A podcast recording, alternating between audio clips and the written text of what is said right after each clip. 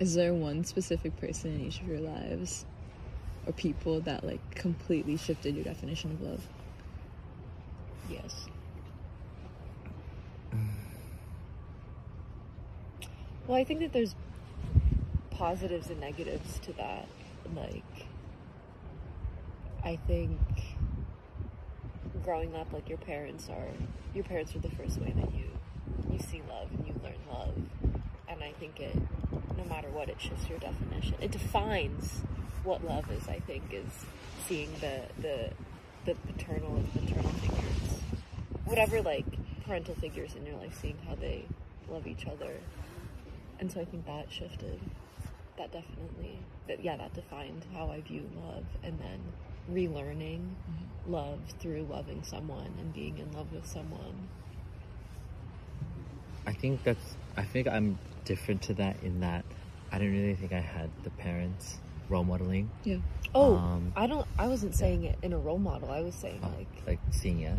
seeing it, and then and then whatever it is is how you. I think Okay. subconsciously. For better or for worse. Yeah, for better or for worse. Like if it's So not e- even there, if, if it's not there, then If it's Yeah. like, if it's ah, not there, then it's Ah, like okay, the lack sorry, sorry. thereof Okay. that's Yeah, defining. yeah, yeah, okay. Then I get. Then I guess yeah. Then uh, agree. Mm. Agreed.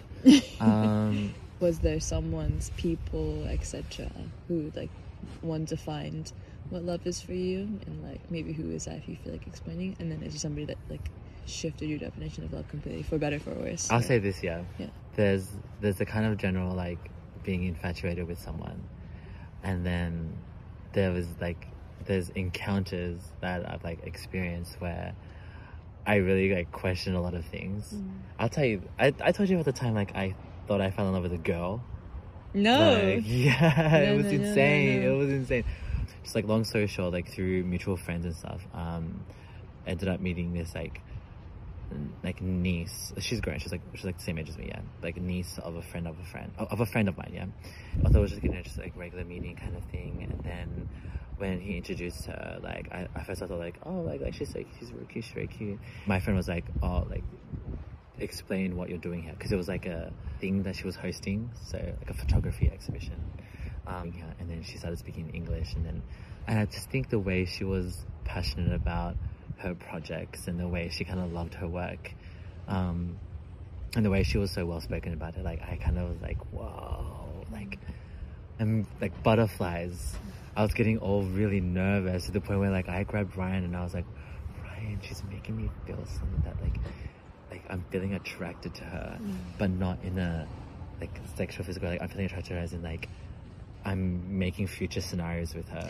yeah, yeah. I was getting all flushed and everything, and she wasn't even doing anything. But I just like I was so enamored. Mm. Yeah, enamored by her. Yeah. And and it's like, it's like I've never had a kind of like a guy really make me feel that way, nor any other girl. Which is I thought this is something I've never ever really felt before. Um, it and the thing is it wasn't simpy as well like it it seemed really like i would try my best to like ask her out on a date and like like you know of course i got over it but like in that in that moment it felt so what's the word like i think if i remember i felt straight. No but I, I don't know i don't know. Yeah it was so ooey gooey Yeah. it was so ooey gooey and that's the only way i could explain it was that i think in that moment i was like kind of in love with her. Yeah. yeah. I think we attach this permanence to love, especially like partnership and the way that like monogamy has just like taken over the world. I think we attach like a permanent, like a like we we want permanence. We want that like forever love, and I feel like love inherently is so fleeting, and that's what makes it so beautiful. Mm. I feel like all the poems and and like literature that's written about love, I don't think that necessarily like lasted super long. Yeah, that was of in the moment and like the beauty of those words and the beauty of that sentiment could only exist in that moment. Like it wasn't Mm. meant to be Mm. forever. And I think Mm. if it was forever, like Mm. Love over time changes, Mm. right? Mm. It's not going to be that like beautiful poetry that it Mm. once was forever. Mm. But I like, I liked watching you tell that story. Thanks. When you say like when you say like love, there's like a permanency of love. Yeah, I always think that love is something that you work on, Mm. um, and love something that kind of like you nurture in a way that define love through steps of what happens in a relationship. Like think about people say like uh, the consummation of love being getting married and then having the child and then I mean in a heterosexual sense. Yeah. But um like when that happens, like what happens after that? If marriage is what happens when you're the, at the most in love, does it go down from Yeah. there, or can you? Does it plateau, or does it keep going? Like, I think that's when love becomes the, um, like love goes from a um, a feeling to like a responsibility. Uh, When I say responsibility, not like a you have to do it because you have to, but because of like if you don't do those things that lead up to the reason why you would get married in the first place, Yeah. then that's what that's, that's plateau. Yeah. That's plateau. That's when complacency starts. Yeah. Yeah. I think people think that family is the culmination of love and loving somebody and like being in love. Whereas I think like you can have an amazing like romance, an amazing partnership, or an amazing love with somebody, but they might not necessarily be the best partner for you or their family person Mm. for you. Mm. And I think that like I think about that a lot when I'm like looking for a future partner and I'm thinking about it in a mono- monogamous sense. I'm half of me is thinking about the qualities of this person and like what would make me like attracted to them and like what would be desirable about them. Like their intelligence or their humor or their like attention to detail. And the other half is like, oh, how good would they be with the family and how good would they take care of me in, Mm. in our partnership?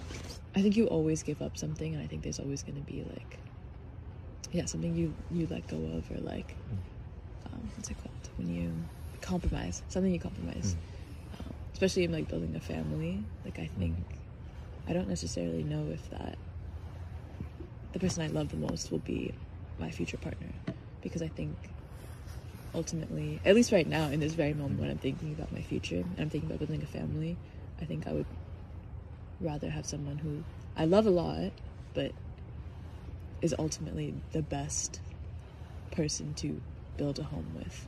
Mm. Mm. Yeah, I think that.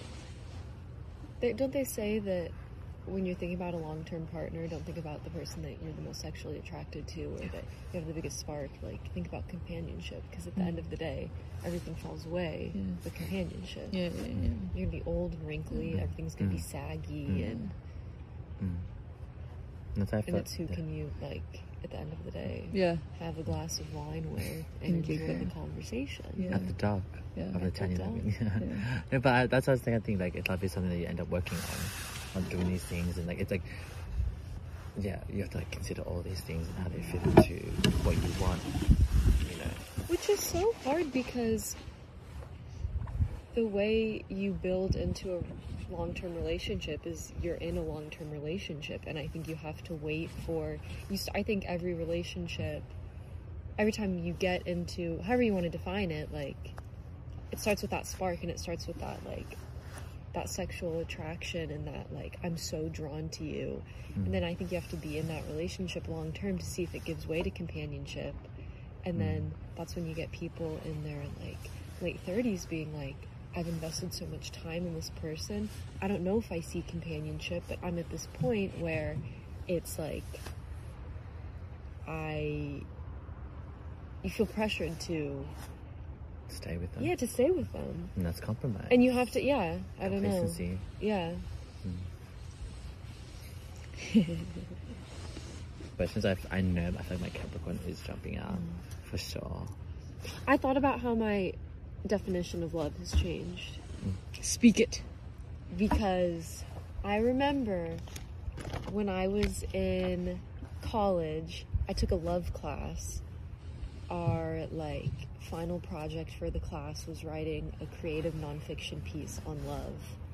And I think that was as that was the most direction we got on it was just write write something from your life about love, whatever you want it to be. And so me loving Missoula, mm. where I went to school so much, I was like, I'm gonna write a love letter to Missoula, to this place where I live, because I'm so in love with it. And I decided the way I was gonna write it was just telling a series of stories that took place in Missoula that just like I felt the most in love with myself, with the world, with like everyone. And as I was writing it, I realized that most of my stories revolved around one person, my friend, and the more I got into it, I realized that I love Missoula because I think I'm in love with this person. and that's it ended up being I think I'm I'm proud of the piece that I wrote because I, I think you could tell through my writing that you could see my my thoughts changing and my, Yeah, yeah, the narrative unfolding. yeah. I don't know. It was just this this this big moment where I realized that. No, I, I. I just I know feel so much love for someone and to to, I don't know. I don't know. No, I feel like that's a huge realization. Can I ask um what you think your um attachment style is? Anxious avoidant. I wor- I worked on that a lot with. I realized that when I was in my one fleeting relationship where we got into one big fight that kind of everything went downhill from there but and I never usually fight with people because I am a super avoidant but um yeah I realized it came out in the relationship that I was very Mm. anxious avoidant. I just pull away from conflict immediately. What would you what is yours? Um, same? same because it's like it make like I it it's something that I think sh- uh, that I have to consider when I feel like I am falling in love with someone. Is that is it because then like is it because they're showing me security? That's why I I feel like when I find someone that doesn't make me think that that then I feel like that's probably what, kind of like really true kind of thing because um if I'm having doubts then I, is that really you know Is that really it's love? it, it's too it's too it's too much analyzing for it to be like something that you could be truly happy with. Too much questioning, too much analyzing, too much. Is this happening because of this kind of thing? Like if I can find someone that doesn't make me feel that way, and that I can that there's like mutual trust in that like we're really there for each other, Mm. then you know then I feel like that's that's probably really I just I feel like that's genuine. How much of that do you think, or have you ever thought that any of those feelings that come up are intrusive thoughts? Like blocking you Mm. from, like, Would I say would I say intrusive thoughts? I would say intrusive thoughts because something is inherently bad in me, like trying to be like evil. I would say it's more like a defense mechanism kind of thing, like a protection. yeah, do you not think these are protections, Um, like against you, like falling deeper in love with somebody? Whatever thoughts that are coming Mm. up, like, are they defense mechanisms I against will you falling I will say that I hurt? do like to like when they do come up. It's it's always like a in a discussion. Um, when those thoughts come up, it's not so much because things are going downhill and I'm spiraling. It's more like like let me consider like this is a consideration to consider when I'm trying to like see if this is like the right way to go. Which I kind of feel like is so sorry, I don't want to bring I hate stuff like it I feel like it's so Capricorn, like it's just mm, like putting all the cards in front of me, analyzing what's the best to put me forward and like keep me keep me growing and put me above my past self, then I go on with it. And that includes like considering those intrusive thoughts and Mm. consider like considering having all things considered Yeah. yeah, nothing more foolish than a Capricorn that didn't analyze every possibility. yeah. Mm. Um, and then I think I think that's the one thing that a Capricorn hates is them seeing themselves in a situation they could have avoided. Mm. Um, because you know that's yeah, there's the, because time efficiency and time wasting like that's that, but we hate that. We hate that, so we have to consider everything. That's so funny Yeah. because I never think about like regrets. I never think that like this is something I could have avoided, Mhm. unless it's like maybe like a little bit in like small scenarios. Or I'm like, oh, I wish I put like a hair tie in my bag so that I could have a hair tie because this one broke or something. But I don't Mm. think I'm ever like that could have been avoided because I'm like that. Like it's all meant for you. Like it's all meant to play out how Mm. it plays out. And there's like no possible other way I could have. Mm. But so I just think it's so interesting when people talk about like And plan- things yeah. being so structured and planning out and and I think it. Mm, because I think you, you can also like you have like a role, like, you have active control in your life, Mm. but like fate is fate. Like not that you are fated to it, like you control it, but it's already like known. If that makes sense. mm, mm.